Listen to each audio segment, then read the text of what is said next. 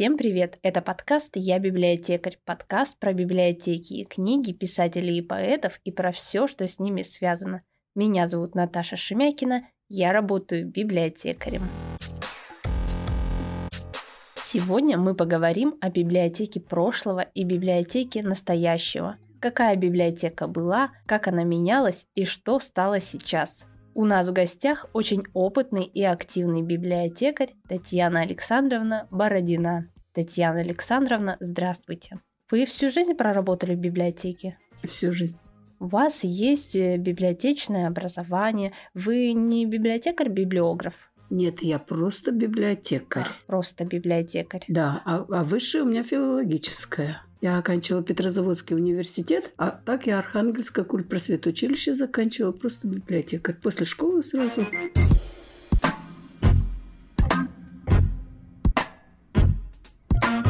А почему именно библиотекарь? Почему пошли учиться на библиотекаря? Ну, как обычно, наверное, мама посоветовала. Обычно мамы, да, говорят, что вот... А учиться нравилось? Да, очень.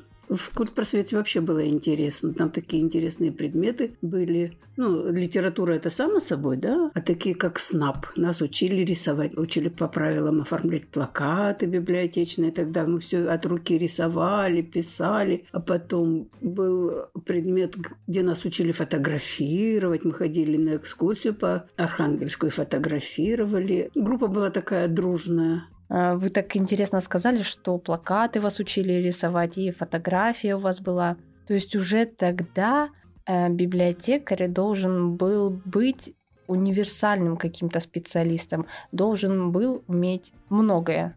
Культпросветучилище, оно, конечно, готовило... Там дирижерско-хоровое было. Они официально выходили завклубами сельскими. А мы должны были как бы для сельских библиотек. И распределение это в основном было, конечно, по сельским точкам. По, ну, по, район, ну, по районным. Уж очень-то в глубинку нас не посылали, но в основном районные библиотеки были. Конечно же, в районной библиотеке надо было уметь все делать. И вы должны были уметь рисовать, оформлять афиши. Да, да, вот эти вот шрифты. Сначала от руки все писали, да, все заголовки вот оформляли, помню, Пушкина, да, надо было все это, ведь не художники, а от руки-то ведь не получалось, как бы сразу, да, кистью, а писали гуашью и пером, и поэтому все по сантиметрикам размечали на бумажке, писали. Я помню, что все, ой, она печатать умеет. И все вот заголовки, теперь вот полдела, да, загнал в этот, mm-hmm. в принтер, да. В Северодвинске плакатов не оформляли, а вот заголовки-то очень долго писали. Потом появились, помните, такие были трафаретики. И, ну, там были маленькие буковки, там, если цитаты, там, что если по правилам оформлять, вот сейчас нет этого правила, да. А ведь раньше вот ни одну книжную выставку нельзя было оформить без заголовка, да. И э, без цитаты. Все это на бумажке, все это на ватмане.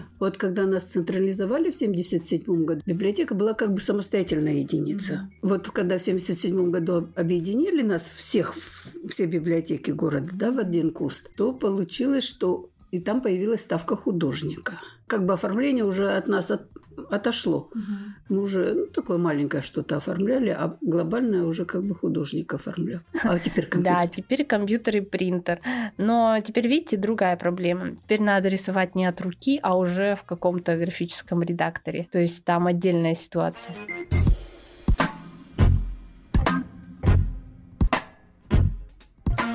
В какие годы вы работали в библиотеке? Вот я пришла в марте семьдесят пятого и ушла в июле восемнадцатого. Ой, в марте семьдесят пятого, я что говорю? Это я сюда пришла. А вообще я окончила училище-то ведь в семьдесят первом году. В общем-то, с семьдесят первого года у меня стаж-то библиотечный. Так много. Много. Там почти тридцать лет, да тут почти восемь, ну пусть семнадцать будет, да? сорок семь лет получается. А в каких отделах вам удалось поработать или в каких библиотеках? Я пришла сразу во взрослую, и я вот работала в читальном зале. Читателей было немного, но вас тоже, как и сейчас, школьники ходили. Там рядышком была школа-интернат, восемнадцатая школа, четвертая. И тогда мы еще очень много работали с рабочими общежитиями. Были воспитатели по в общежитии, и нас приглашали каждый, каждой красной дате календаря. Вот сейчас опять стали возвращаться. Одно время так хорошо было. К красным датам не обращались, а тут опять к Дню Конституции, к Дню седьмого ноября, первому мая, к девятому мая. В общем, ну вот я работала в читальном зале на абонементе. Я только, если подменяла когда кого-то. А потом я работала заведующей. десять лет я работала здесь во взрослой заведующей библиотекой. Но потом оптимизация пресловутая. Мне предложили в детскую. Я говорю, я никогда с детьми не работала. Это такая специфика детская, да? И литература совсем другая. Ну, говорит, ну чего, ну некого. Ну, давай попробуем. И вот в восемнадцать лет я проработала в детской библиотеке. Место-то было на абонементе. И вот я в детской-то, хоть у меня была должность зав. Отделом, да? Но все равно больше работала на абонементе с читателями, с маленькими. С ними интересно работать.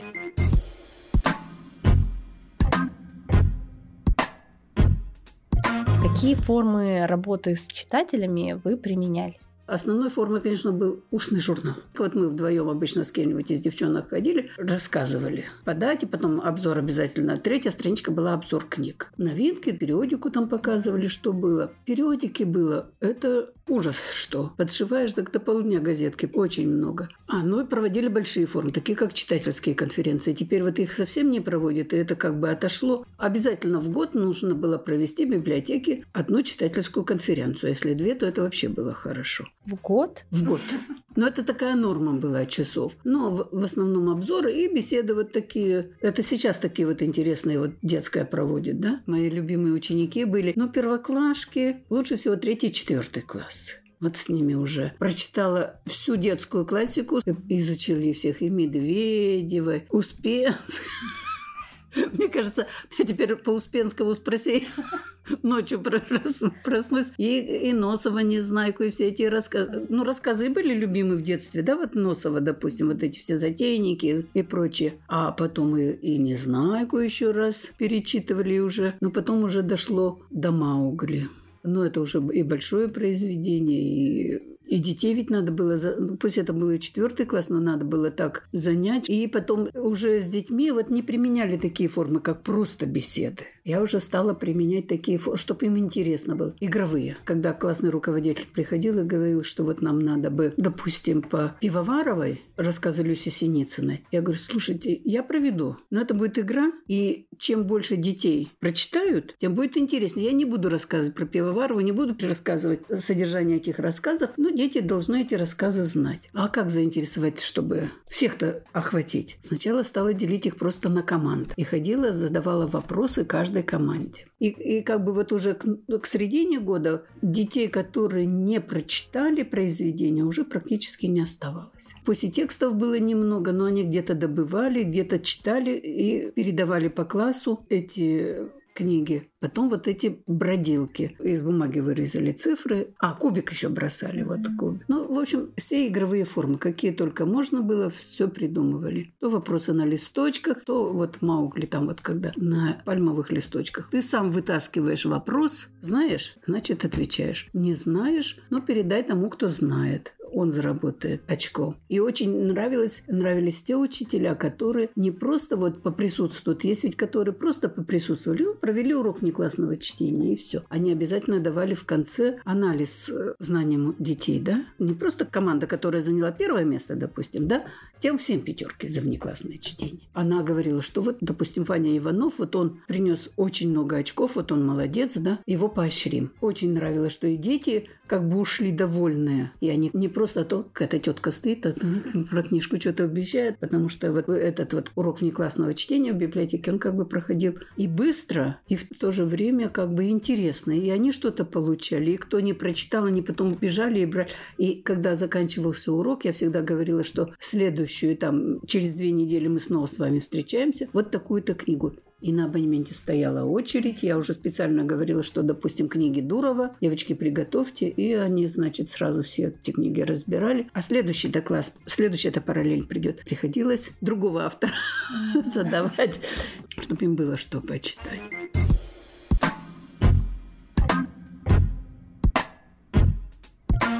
Библиотека в девяностые. Какая она была? в девяностых-то годах, когда вот это пошла перестройка, когда пошли вот эти новые предметы, краткий курс философии. У нас там мы-то учили атеизм, а там были основы религоведения, учебники были по праву. Мы работали в воскресенье с двенадцати часов.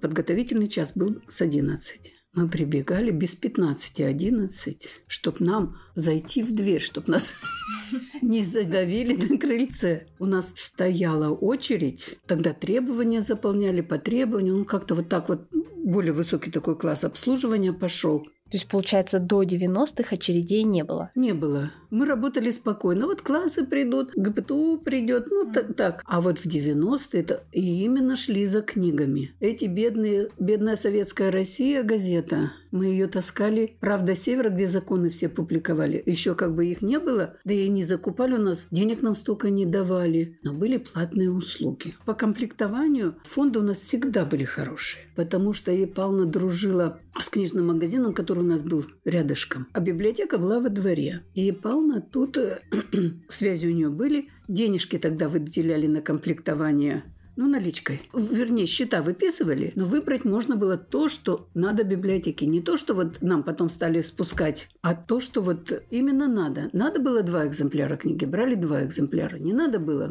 и не брали. И в книжном магазине лежала, и у нас не бралось. А потом, когда нас вот объединили, комплектование стало централизованным, нам на Ягры стали посылать обязательный экземпляр. Вот все, что придет, там, допустим, десять названий книг, на Ягры обязательно один экземпляр посылали. Это сейчас Сейчас вот с комплектованием стало, мне кажется, так хуже. И, во-первых, и денег меньше стало вы, выделяться, да. И в то же время вот экземплярность пошла. Книги дорогие, экземплярность. И самые лучшие книги, конечно, оседают в центральной библиотеке, да. Раньше экземплярность была высокая, вот по десять книг одного автора, да? Ну, по десять не было, но было, постепенно набиралось. Особенно классику, вот этот, школьные предметы у нас, раз школы у нас, посмотрите, да, все тут рядышком. Мы в очень хорошее такое место въехали, в книжном магазине есть. Но не каждый в те времена студент мог купить основы права, да, там она была триста рублей. Выдавали ночной, была такая форма, как ночной экземпляр, выдача на ночь, по звонку. Можно мы придем, вот в шесть часов вы закрываетесь, мы придем без пятнадцати шесть, и до завтра, до двенадцати дня, мы возьмем вот учебник «Основы религоведения», допустим. Берите. По тем деньгам как-то два рубля, три рубля было вот это ночное. Это платная услуга была? Это платная услуга была, да. А если задержат и не вернут? Штраф. До нас это не дошло. А в Гоголе ведь был платный абонемент. Надо было заплатить годовой взнос. А сколько он стоил? Не очень дешево. Криминальное право, международное право. Вот эти учебники шли на расхват. То есть очередь была на отраслевые книги больше, да? Да, да. Особенно вот в читальный зал на, за этими книгами. А с появлением-то интернета и вообще наплыв ушел, читателей стало меньше. Ну и, наверное, эти книги потеряли актуальность все-таки. Все это очень быстро меняется, налоговые законодательства. Да, да, да, налоги, вот это. Да, это все вот ушло, и, и семейное право вот было. Мы сто лет работали с этой литературой, она у нас стояла. Не менялась. Ничего не менялось. А потом и кодексы пошли, за кодексами пошли, да? Пошла в ход этика, философия.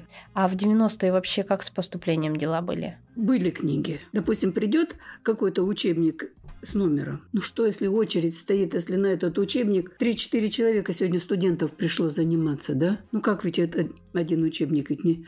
ксерокса не было. Это уже потом ксерокс-то появился. Потом-то они стали уже умнее. Когда ксерокс появился, вот нам вот эти страницы. Тут вот мы денежки тоже как бы платные услуги э, зарабатывали. А, а как без ксерокса-то обходились? Сидели все, писали. Получается, что платные услуги появились только в девяностые, а до этого платных услуг не было, и все было бесплатно. Да, все было бесплатно, все, все книги, все.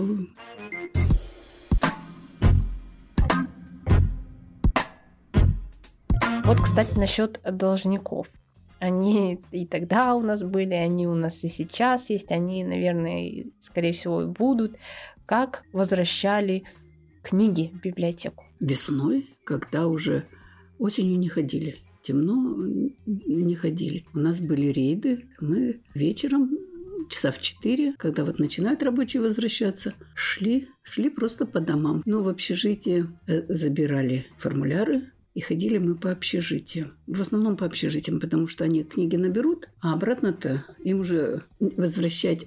Как-то вот по домам-то не очень, по квартирам-то ходили, но ходили. А вот в общежитии-то, и тогда мы видели, как бедные люди живут. Ну, вот в мужском общежитии там, ладно, там четыре парня, да, зайдешь, скажешь, они и по полкам, ну, не активно, сколько у них там имущества было. Да, вот стоит книжка, забирайте, забрали. Ну, еще и ходили, собирали, ведь когда массовые мероприятия, тогда с воспитателем в комнате, вот скажешь, там, допустим, Сидоров книжку должен. Она говорит, ну, пошлите в комнату, придет, ребята там другие, отдадут. А вот когда мы попали в женское общежитие, там у нас уже волосы встали дыбом, так называемый Пентагон.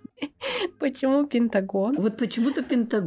Во-первых, мы заходили туда в общежитие. Если в мужском общежитии было все как положено, чистенько, культурненько, то там не зайдешь, потому что все было уставлено колясками. Там жили семейные пары. У мальчишек числилось, допустим, в комнате трое, а жили двое. А он, говорит, подженился, ушел к жене. Вот приходили мы в это женское общежитие. Если комната на четырех, да? Если деток не было, жили четыре пары.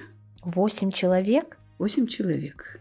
В четырехместном комнате. Метров семнадцать, а на восемнадцать. Причем стояли узенькие кроватки односпальные. А если были дети, посредине висела простыня, так вот от окна к дверям, да? И тут женщина с ребеночком и с мужем. И там женщина с ребеночком и с мужем. Ребята приезжали молодые. Много было специалистов. И Николаев приезжал, Питер приезжал. В общем, отовсюду ехали. А где жить-то? В общежитии, в общежитии. Очень, очень многие, очень быстро как бы выбирали девушек местных. А книжки-то находили в женских общежитиях? Находили, находили, ходили. Вот придешь, находили. А если не находили, то были штрафы? Штрафов не было. Единственное, что у нас было в наших, как бы наших возможностях, это оформить десятикратную стоимость книг. Через нотариуса мы составляли списки, высчитывали цену, а цены-то были копейки-то. Вот том из собрания сочинений самый дорогой был девяносто копеек. Нотариус тут был на Яграх, и мы ходили, и раз в год оформляли такой большой список. Там нас и деньгами ограничивали, нельзя было больше, допустим, ну вот там на пятьсот рублей по тем деньгам. Вот составляли список, из зарплаты высчитывали. То есть вы этот список с должниками отправляли, предоставляли работодателю? Да. Где работал человек, мы все данные от него. Почему по паспорту записываем? Нам нужно было место работы, цех, спрашивали всегда. Все-таки в добровольно-принудительном порядке можно было книги как-то вернуть через работодателя? Да. И один раз был тоже библиотекарь. Молодой человек принес книги. А она, по какой причине она, она не вычеркнула их из карточки. И книг-то там прилично. По тем деньгам, как сейчас помню, было сто десять рублей. сто десять рублей. Ну, а зарплата наша была семьдесят. Молодой человек пришел и говорит... Вот, ну, как вот вся эта процедура прошла, приходит такой расстроенный и говорит, вы знаете, он не ругался, он такой сдержанный и говорит... Я эти книги сдавал. У меня этих книг нет. Я эти книги сдавал. Я говорю, ну, поднимайте карточку. Формуляры не, читательские не вы, как бы не выбрасывались. Они так и хранились. Акт потом составлялся на убытие из библиотеки, да, на десятикратную стоимость. И я говорю, вот, молодой человек, вот, вот эти-то книги... Вот за эти-то книги мы с вас взяли денежки, да? Если вы найдете на полке хоть одну из этих книг, я вам сразу деньги верну. Он через две минуты приносит книгу с полки. И я говорю, минутку. Пошла, взяла свой кошелек и все сто десять рублей сразу ему отдала. Очень извинялась, говорю, вы меня простите, это мой недосмотр, что вот Маша подала формуляр с долгом, да, а я подмахнула. Это вот единственный был случай. Обычно всегда удерживали больше... То есть с него уже успели списать деньги? Да, он получил заработную плату, расчетный листочек, а там удержание. Ну, единственное, чем я ему благодарна, что он не шумел, он не кричал. А, Татьяна Александровна, а были агрессивные должники? Попадались ли они вам? Был очень неприятный случай. Была тут у нас дамочка. Ну, вот теперь так их называют аферистами. И тогда только появились вот Анна и Серж Галлон, Анжелики. Она у нас была одна единственная. Стояла в читальном зале. И она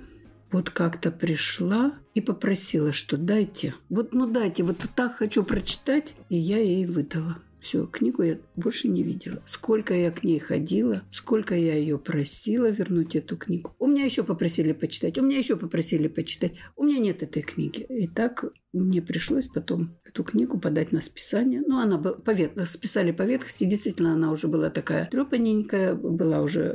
Ну, ее очень любили, появилась. И тогда таких любовных романов не было. Сейчас вот каждый второй, да, и женщины приходят, и я сама люблю теперь любовные романчики почитать. А тогда их не было. Это была революция, мне кажется, прорыв какой-то. Ну, потом появились, и вся серия появилась. Молодежь читала, но вот... Сейчас у нас, кстати, тоже читают. Вроде бы думаю, что уже все прочитали, кто хотел, но нет, еще есть желающие. Вот был такой неприятный случай, но так я, до чего я к ней доходила, и под окошками кричала, и, или она ее продала, или действительно она ее давала куда-то читать. В общем, так вы эту книгу и не вернули. Так и не вернули. В то время Анжелику-то и в магазине-то нельзя было купить. А это уже потом, вот уже где-то в двухтысячных понесли, когда уже целыми сериями. И все от Анжелики до Анжелика и Султан всю эту серию приносили целиком.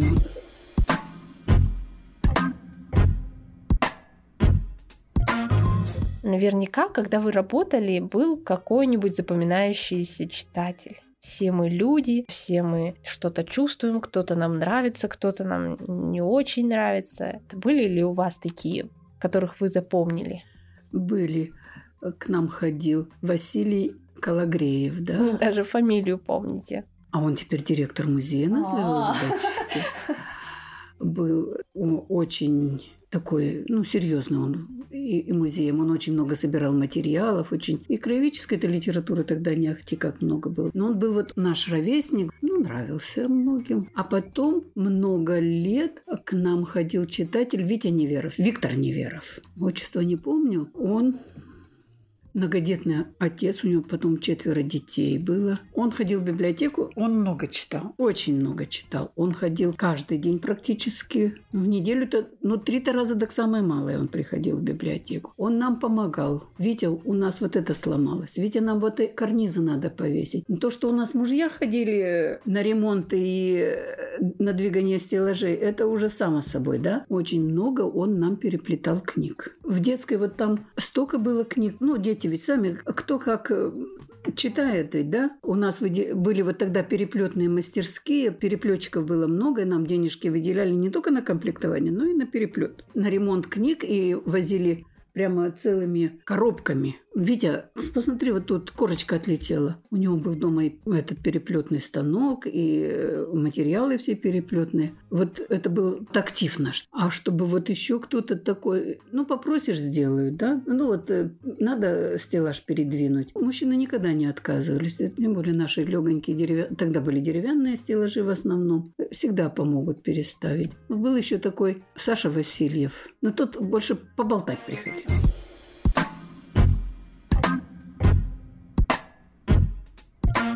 Вы такой длительный период времени проработали. Вы заметили вот этот вот упадок чтения, как он пришел? Сейчас никто не скрывает, это не секрет, что в библиотеки стали меньше приходить читать. Я бы не сказала, что сейчас люди меньше читают. Нет, просто сейчас огромное количество различных носителей, где можно читать. Просто библиотека — это одно место, всего лишь одно из множества, где книгу можно взять прочитать. Читать-то не хотят, и слушать-то не хотят. Может быть, слуховая память вот лучше, да? Когда мы росли, телевизоры только стали появляться. Вот как сейчас говорят, не играйте на телефонах, и глаза испортят. Нам про, про тоже говорили по телевизору, про телевизор. Да и телевизор работал, я как помню, вот только с семи вечера до десяти. Новости Архангельск вот передавал, да, и фильм покажут. В мое любимое время мама уходила на работу, отец еще не приходил. С четырех до пяти была детская передача по радио. Радио было у всех, и вот я делала уроки под это радио. Часто были такие веселые передачи. Еще были радиоспектакли. И радиоспектакли. Да. И сидишь и математику делаешь, да, и с другим ухом слушаешь. А вы думаете... Сейчас меньше читают? Меньше, меньше. Вот у меня внучек, да? Вот он приходит ко мне в пятницу и уходит от меня в воскресенье. В воскресенье он приходит, он радостный после школы. В воскресенье давай собирайся домой. пойду. Мама велела до шести не приходить. Я говорю, давай собирайся, пока идешь, так будет шесть, потому что надо делать уроки, да? А мама заставит читать. А тут у бабушки красота. Открыл телефончик, бабушка там чем-то своим занимается, а он сидит, и он целых два дня в телефоне. Так вот начинаешь придумывать, куда бы с ним сходить, то в бассейн пойдем, то пойдем в гости, то пойдем погуляем. Ну, хоть насколько-то оторвать от этого телефона. Ну, что тут сказать? В телефоне тоже можно что-то полезное найти. И тут вопрос в том, что они там будут делать в этом телефоне. Ну, они, как правило, игрушки, стрелялки. Я говорю, если бы вот он слушал хотя бы... Там же ведь можно и играть, и в то же время она будет... И... Просто сейчас такое количество информации. И еще сто лет назад, вот скажите человеку, что в таком маленьком устройстве, в смар- смартфоне, есть вся информация мира, и каждому она доступна. Он бы никогда не поверил, да? А у нас сейчас есть вся эта информация, и мы, конечно, не всегда ей пользуемся. Ну, может быть, мы уже устали от этой информации, может быть. Ее очень много. Телевизор теперь работает как фон. Я даже сплю теперь под телевизор. И стараюсь включить передачу, которая вот, когда идет речь, и монотонность еще особенно приветствуется. Информации, конечно, очень много, и э, на чтение, конечно, бывает, времени вообще не остается. Ну, мне кажется, вот еще женщины вот на пенсии кто, да? Ну, со зрением надо, чтобы книжка была не только захватила, но чтобы и шрифт, может, читаемый, она может быть и интересна, но если шрифт мелкий, то глаза быстро устают. Ладно, займусь чем-нибудь другим. Лучше повяжу. И вот на помощь может прийти аудиокнига. Что ты делаешь? Посуду моешь, там ужин готовишь. А можно и книги послушать. Но я, например, не слушаю художественную литературу. Я сейчас больше э, уделяю времени на обучение, на какую-то полезную информацию для работы. То есть новые навыки, новые формы работы, что-то такое, что мне может помочь.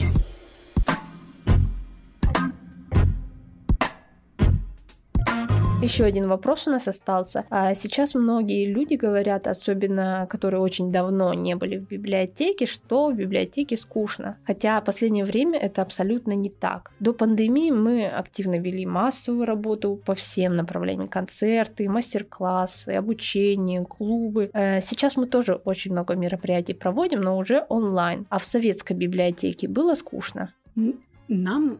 Скучно не было. Да, нам никогда не скучно. Многие просто забегали взять книгу. Ой, посоветуйте, мне некогда, дайте чего-нибудь. Всегда лежала стопочка книг, которые знаешь, что понравится читателю. Всегда были читатели, кто вот просто приходил душу излить. И сейчас скажите молодому человеку, который пришел концерт послушать, тоже скажет, да, что это мне тут этих старух слушать, да? Просто сейчас библиотека больше как культурный центр. У нас и фильмы, и подкасты даже мы уже записываем. Казалось бы, причем тут библиотека. Но как вы думаете, в современном мире библиотеки лучше оставаться библиотекой, где только книги? Или все-таки преобразование в культурный центр это нормально и так и должно быть? Или вообще есть какой-то э, третий путь у библиотеки, про который никто не знает? Никто не отрицает, что библиотека будет жить еще долго, но э, вопрос в каком виде?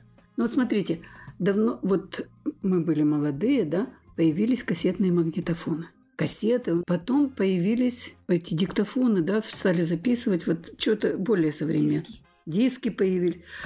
Кассеты были, фильмы были, да? Потом пошли маленькие, потом диски пошли, а теперь в компьютерах даже дисков нет, да? Mm-hmm. Смотрите, как техника двигается. Мне кажется, библиотека тоже бы, должна бы двигаться за развитием вот этой техники, да? Все равно бумажные носители должны остаться. Ну, а время требует, чтобы вот действительно такие площадки, да, ведь библиотека занимает такую территорию, да, по площади ведь, смотрите, у нас раньше было тысяча двести метров. Не все книги, все равно лекционный зал, да, у нас сколько времени пустовал. А почему он пустовал? Потом его стали активно использовать, когда появились диапроекторы, да, mm-hmm. когда мы стали показывать на экран презентации, вот стали больше его использовать. А так, ну, классы придут на лекцию, да?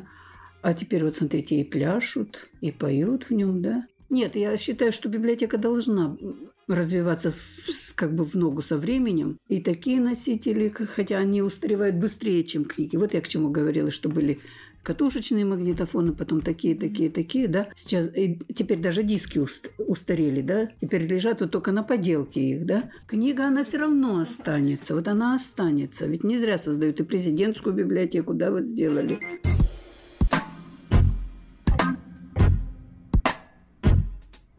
Вы у нас самый настоящий библиотекарь, прямо библиотекарь-библиотекарь. И все читатели считают, что каждый библиотекарь прочитал все книги. Не то, что даже которые есть в библиотеке, а, наверное, во всем мире. А почему-то все читатели считают, что мы на работе читаем. Читать-то все равно приходилось больше дома. Ну, периодику проглядишь, да, вот э, когда в читальном зале, ну уж периодику надо, потому что часто приходили спрашивать, а что там в комсомолке, какое там интересное, или фельетон, или чего-то.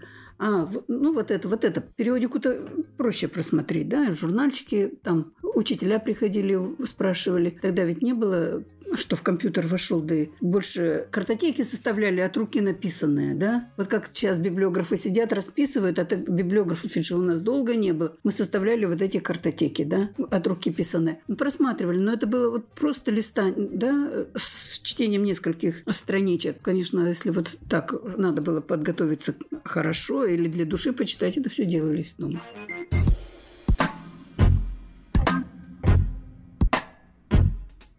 Как вы думаете, какой человек должен идти работать библиотекарем? Какие у него личные качества, характер, профессиональные, может быть, навыки? Вот какой он библиотекарь? За столько лет работы в библиотеке, вот здесь, в Северодвинске, да, в Ягринской, столько прошло у нас людей, библиотекарей, и с высшим, ну, много было с педагогическим образованием. Сейчас вот как бы с библиотечным, тогда очень редко. С высшим-то библиотечным. Но раньше у нас больше было вот этих сотрудников. Но все любили книгу. Все. Не все были адекватны к читателям. Вот было много жен военнослужащих. Но они такие проходные были люди, да? Пришли, ушли. И как бы вот не оставили какого-то такого следа в памяти, да? Но они вот вынуждены были работать, потому что, ну, что тут служит, да? Но вот душевность какая-то все равно должна. Вот все равно надо любить вот своего читателя. И не просто вот выдать ему книгу, на, забирай, да, иди. А именно вот, чтобы он, чтобы с ним можно было поговорить. Вот легче поделиться с чужим человеком. Потому что знаешь, что я прошла мимо, тебе и ты ушел, да, и я ушла. И мы больше не встретимся, и это может быть, ну где-то там через десятые руки, может быть, и всплывет какой-то эпизод, может быть, он что-то и расскажет про тебя. Вот в детской пришел читатель, знакомый, его мама много лет ну, работала у нас, да, пришел вот и взял книжку. Причем, наверное, в классе в третьем, а книжку взял для дошкольника такую маленькую, на три странички. А мы: «Тимофей, ты что такую книжку взял? Возьми посерьезнее». Откуда мы знали, что он такой обидчивый мальчик, да? Он обиделся, эту книгу нам оставил на кафедре. И потом, я говорю: «Лена, почему Тимофей-то перестал ходить?» «Не знаю, чего-то обиделся». Понимаете, даже сказать ему, что ты взял, ну вот книгу не для себя, да? И то надо как бы уметь сказать, да? Вот это какая-то деликатность должна быть. Ну, душевность какая-то все равно вот. Все равно какие-то вот такие человеческие качества должны быть прежде всего. И, ну и если ты не читаешь, все равно надо по- поделиться, ну, порекомендовать, посоветовать, да, что знать и, и что сегодня новое, да, что какой автор и ч- о чем он пишет.